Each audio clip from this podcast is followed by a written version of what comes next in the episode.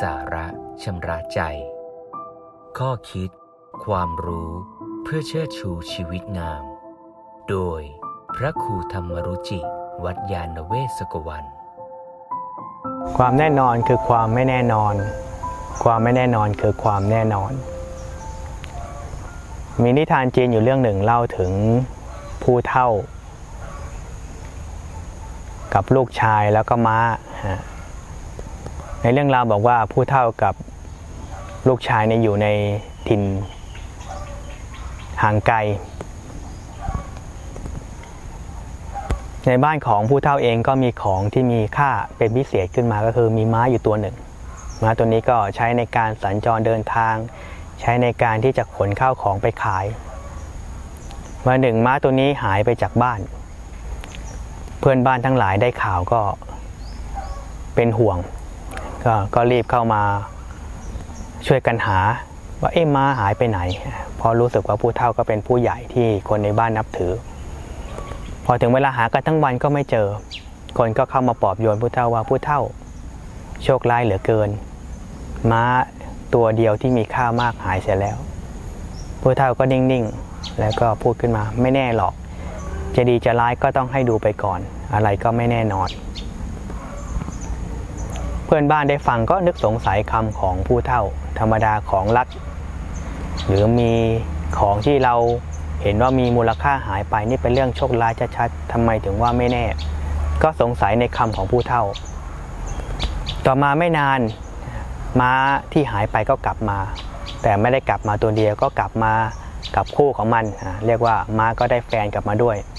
เข้าไปในป่าเจอม้าป่า ก็ชวนกันมาอยู่ที่บ้าน เพื่อนบ้านเมื่อเห็นว่าบ้านผู้เฒ่ามีม้ากลับมา มีหนำซ้ำม้ายังเพิ่มขึ้นอีก ก็พูดขึ้นมาว่าโอ้ผู้เฒ่าโชคดีเหลือเกิน ได้ของมีค่ากลับมาแล้วไม่หนำซ้ำยังได้เพิ่มอีก ต่อมาต้องมีลูกม้าเกิดขึ้นมากมาย ผู้เฒ่าก็ยิ้มบอกว่า ไม่แน่หรอกจะดีจะร้ายก็ให้ดูไปก่อน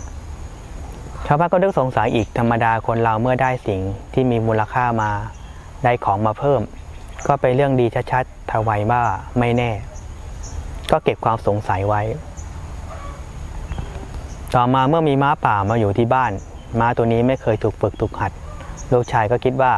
ถ้าจะทำให้มันสามารถใช้งานได้ก็ต้องฝึกต้องขัดมาหน่อย ก็พยายามพยายามสอนพยายามฝึกมัน แต่ก็ฝึกได้ลำบาก เพราะม้าป่ามันก็อยู่อิสระมาก่อนสุดท้ายลูกชายผู้เฒ่าทนไม่ไหวก็ขึ้นไปขี่ พยายามจะบังคับมันให้ มันสามารถที่จะขี่ได้อย่างสะดวก ม้าเมื่อถูกคนไม่คุ้นเคย อาศัยอยู่ในป่าเป็นธรรมชาติของเขา เมื่อมีคนมาขี่มาก็เกิดพยศ เกิดดิ้น เกิด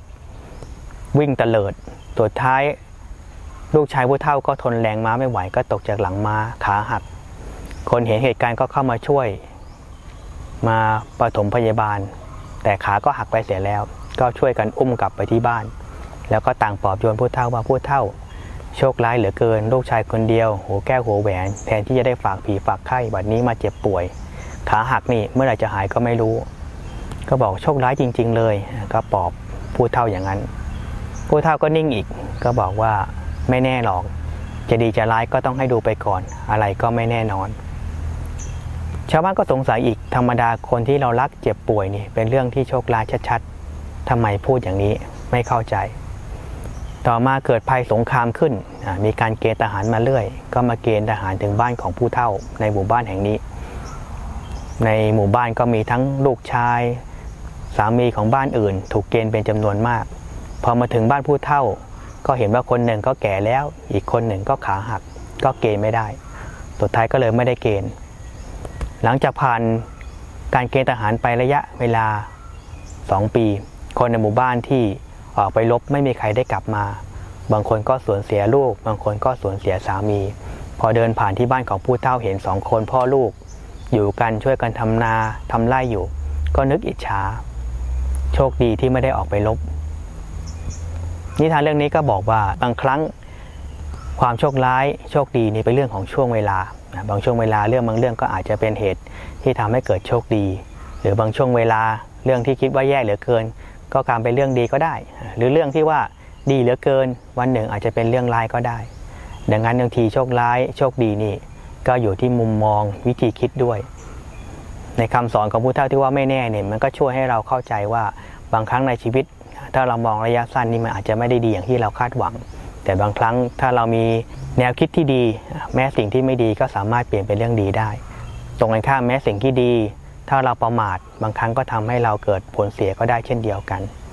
การเข้าใจธรรมชาติของความเปลี่ยนแปลง ความไม่แน่นอนนี้ช่วยให้เราวางใจต่อสิ่งต่างๆ ที่มากระทบได้ดีขึ้น ไม่ทำให้เราหวั่นไหวต่อความทุกข์หรือความสุขจนเกินไป ใจเราก็จะมีความสงบ แล้วก็ไม่ทุกข์ระทมเมื่อเจอความทุกข์เข้ามาเบียดเบียนเรา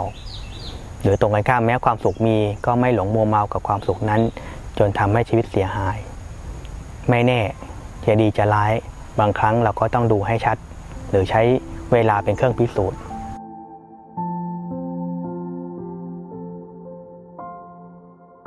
ติดตาม ข้อคิด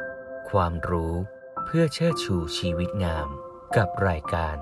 สาระชำระใจ โดยพระครูธรรมรุจิ วัดยาณเวศกวัน